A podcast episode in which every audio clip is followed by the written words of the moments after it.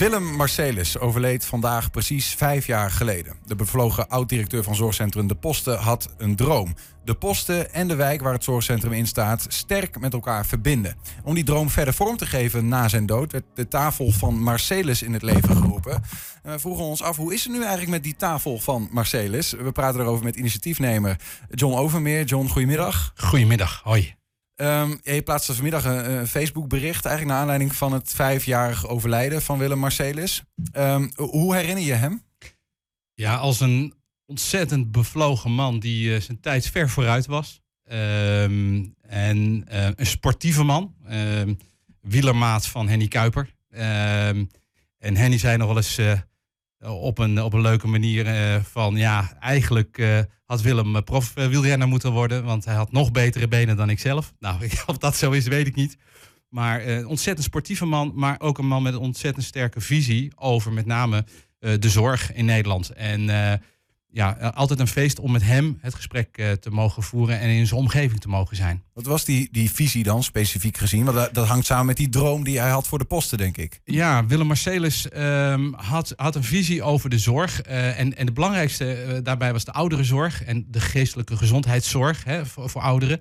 voor mensen bijvoorbeeld met dementie. Hij vond het heel belangrijk dat mensen zichzelf konden blijven. Hè, dus op een gegeven moment heb je steeds meer zorg nodig als je ouder wordt. Dat gaat ons allemaal overkomen.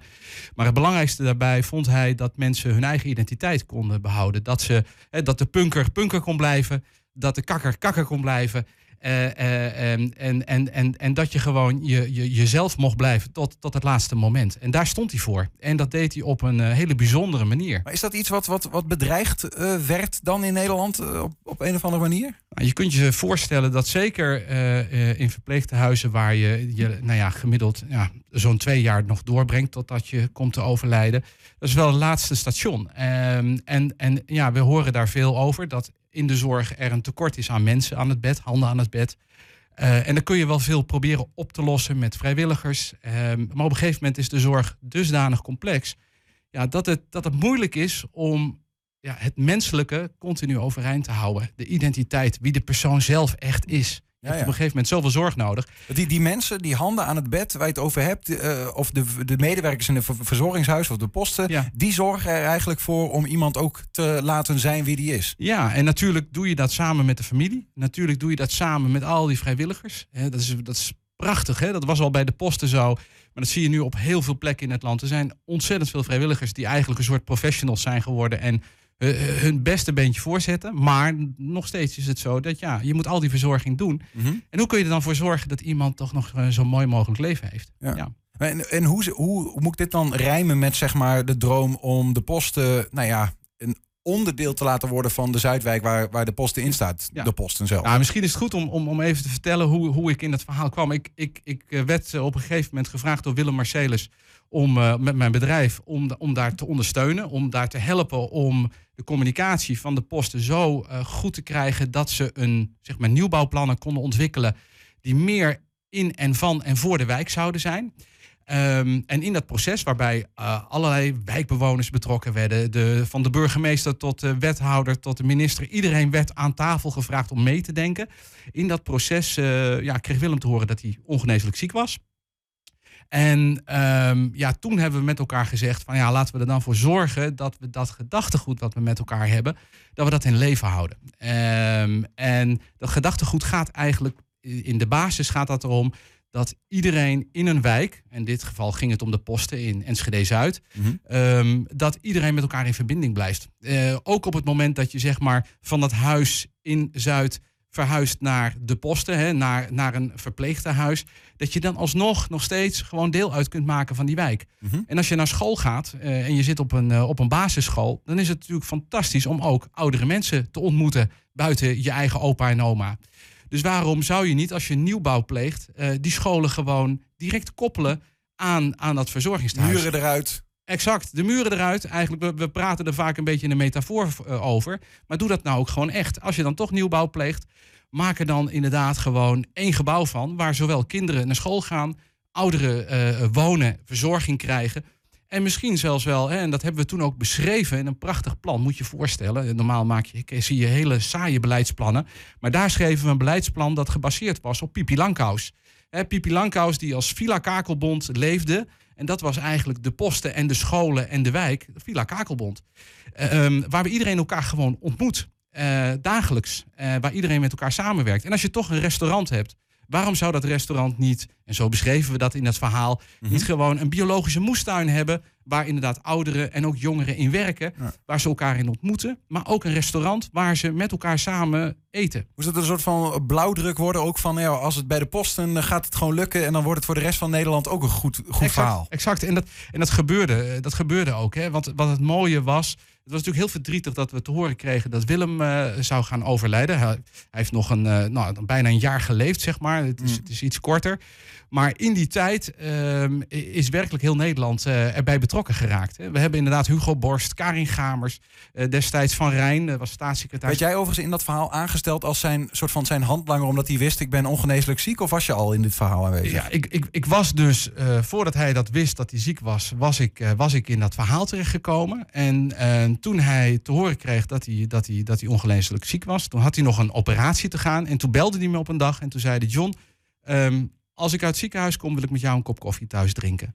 En die kop koffie hebben we gedronken. En dat zijn er heel veel koppen koffie geworden. Uh, het is bijna dagelijks contact geweest.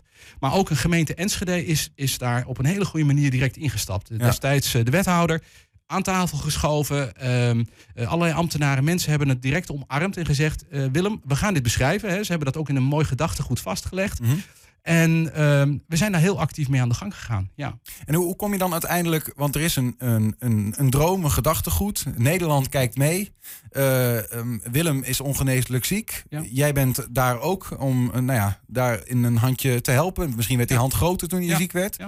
Um, uiteindelijk komt er een fysieke tafel Klopt. Waar, komen we vandaan? Ja, was prachtig. De gemeente Enschede zei, ja, eigenlijk moet er een tafel zijn waar iedereen elkaar eh, aan ontmoet. En laten we die tafel dan ook gewoon fysiek maken. Laten we een echte tafel neerzetten. Als een soort symbool. Eh, eh, en om die tafel kunnen de mensen elkaar ontmoeten. Ja, wat ik dacht al, want er was ook een groep van 80 fakkeldragers, worden ze genoemd. vrijwilligers die dit ja, deze droom moeten gaan uh, voorthelpen. Ja. Maar ik dacht, ja, ik heb dat tafel, die tafel gezien. Daar passen niet 80 mensen aan, maar het is symbolisch. het is symbolisch. En die tafel die is ook een reis gaan maken. Hij staat op dit moment staat hij in Oldenzaal, in, bij Assortiments. Ook een heel bijzondere uh, uh, organisatie voor mensen met autisme. Um, het, het, is, een, het is een, een, een symbool. Maar het, het, staat ook echt voor de verbinding. En dat is iets waar Willem Marcelis heel erg voor stond. Eigenlijk is het. Uh, ja, we hebben vorige week uh, meegemaakt dat Onno van Veldhuizen wegging, uh, weggaat hè, uit, uit Enschede, niet meer burgemeester is. Maar dat soort mensen, net zoals Willem Marcelis eigenlijk ook een soort burgemeester was, die zorgen voor de verbinding in de stad. En die zorgen voor de verbinding in het land. Mm -hmm. En die hebben we zo hard nodig. en ja, zo'n tafel stond daar symboliek voor. De gemeente Enschede zei direct: die gaan we plaatsen. Dat heeft Willem ook nog allemaal meegemaakt. Dus dat is prachtig.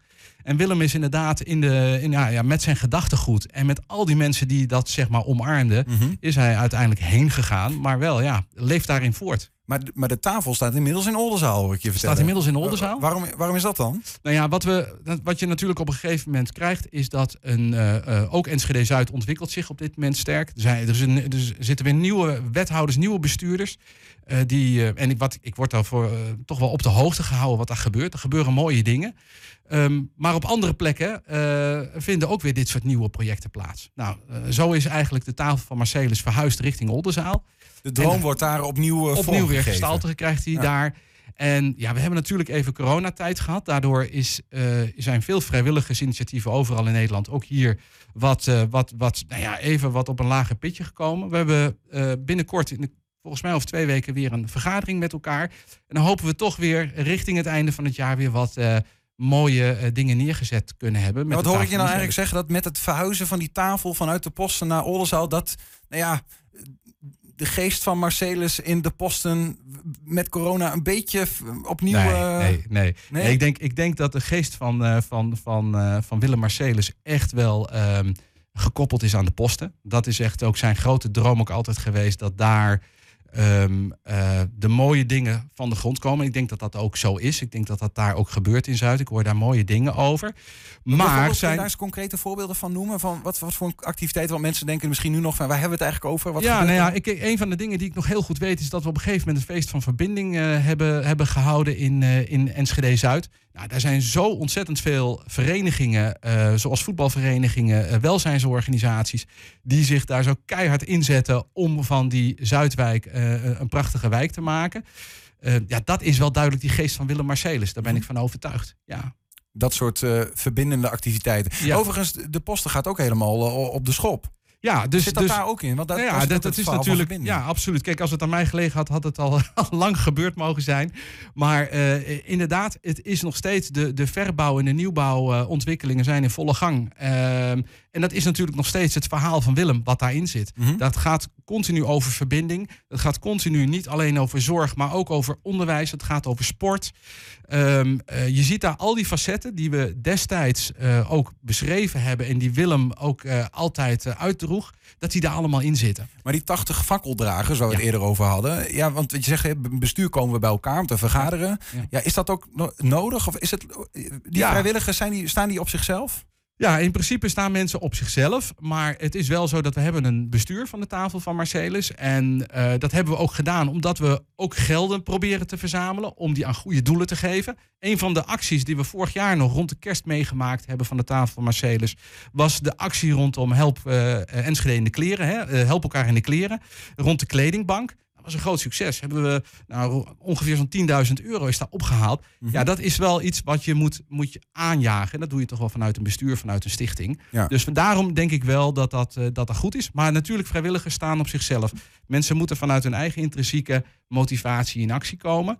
En ik denk dat het gedachtegoed van Willem Marcelis daar elke keer weer toe uitdaagt. Dus uh, dat leeft voort. Ja, ja. ja en, maar is dat ook echt? Want ik kan me ook zo voorstellen, zegt ja, dat het is wel zo, maar dat gebeurt bijvoorbeeld ook in Patmos. Of gebeurt bijvoorbeeld ook in uh, Farvik Diekman of in uh, Stokhorst, weet ik veel wat. Maar zie je ook in de Zuidwijk, heeft hij echt een legacy achtergelaten die zegt van ja, dit is wel specifiek iets Marceliaans. Ik weet niet of dat ja, nou ja, ik denk wat heel. Ja, het is heel mooi dat je dat zegt trouwens. Een mooi, mooi, mooi woord, Marceliaans. Maar ja, ik denk dat, uh, dat wat, wat van Marcelis wel heel duidelijk wat hij, wat hij neergezet heeft, is dat er de verschillende culturen. Hè, dus je hebt de uh, Indonesische groepen, je hebt uh, um, groepen rondom Syrisch-orthodoxe um, groepen die daar leven. Ze hebben allemaal op een bepaalde manier de verbinding met elkaar.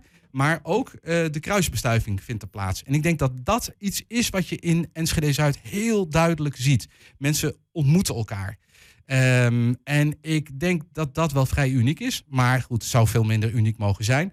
Dat gebeurt in, dat gebeurt in Zuid. Ja. Mooi, dankjewel John. En uh, stel dat je met het bestuur bij elkaar bent gekomen en er wordt weer iets ontplooid. Ja. En de 80 fakkeldragers komen weer, uh, zeg maar, uh, verschijnen weer met hun ja. fakkels. Ja. dan horen we het ook graag als er weer wat gaat gebeuren. Dat gaan we zeker doen. En Willem Marcelis is, is gewoon in ons hart en zal daar gewoon nooit uit verdwijnen. En, en, en ik ga me melden bij je, zeker weten. Dat genoteerd. John Overmeer, dankjewel.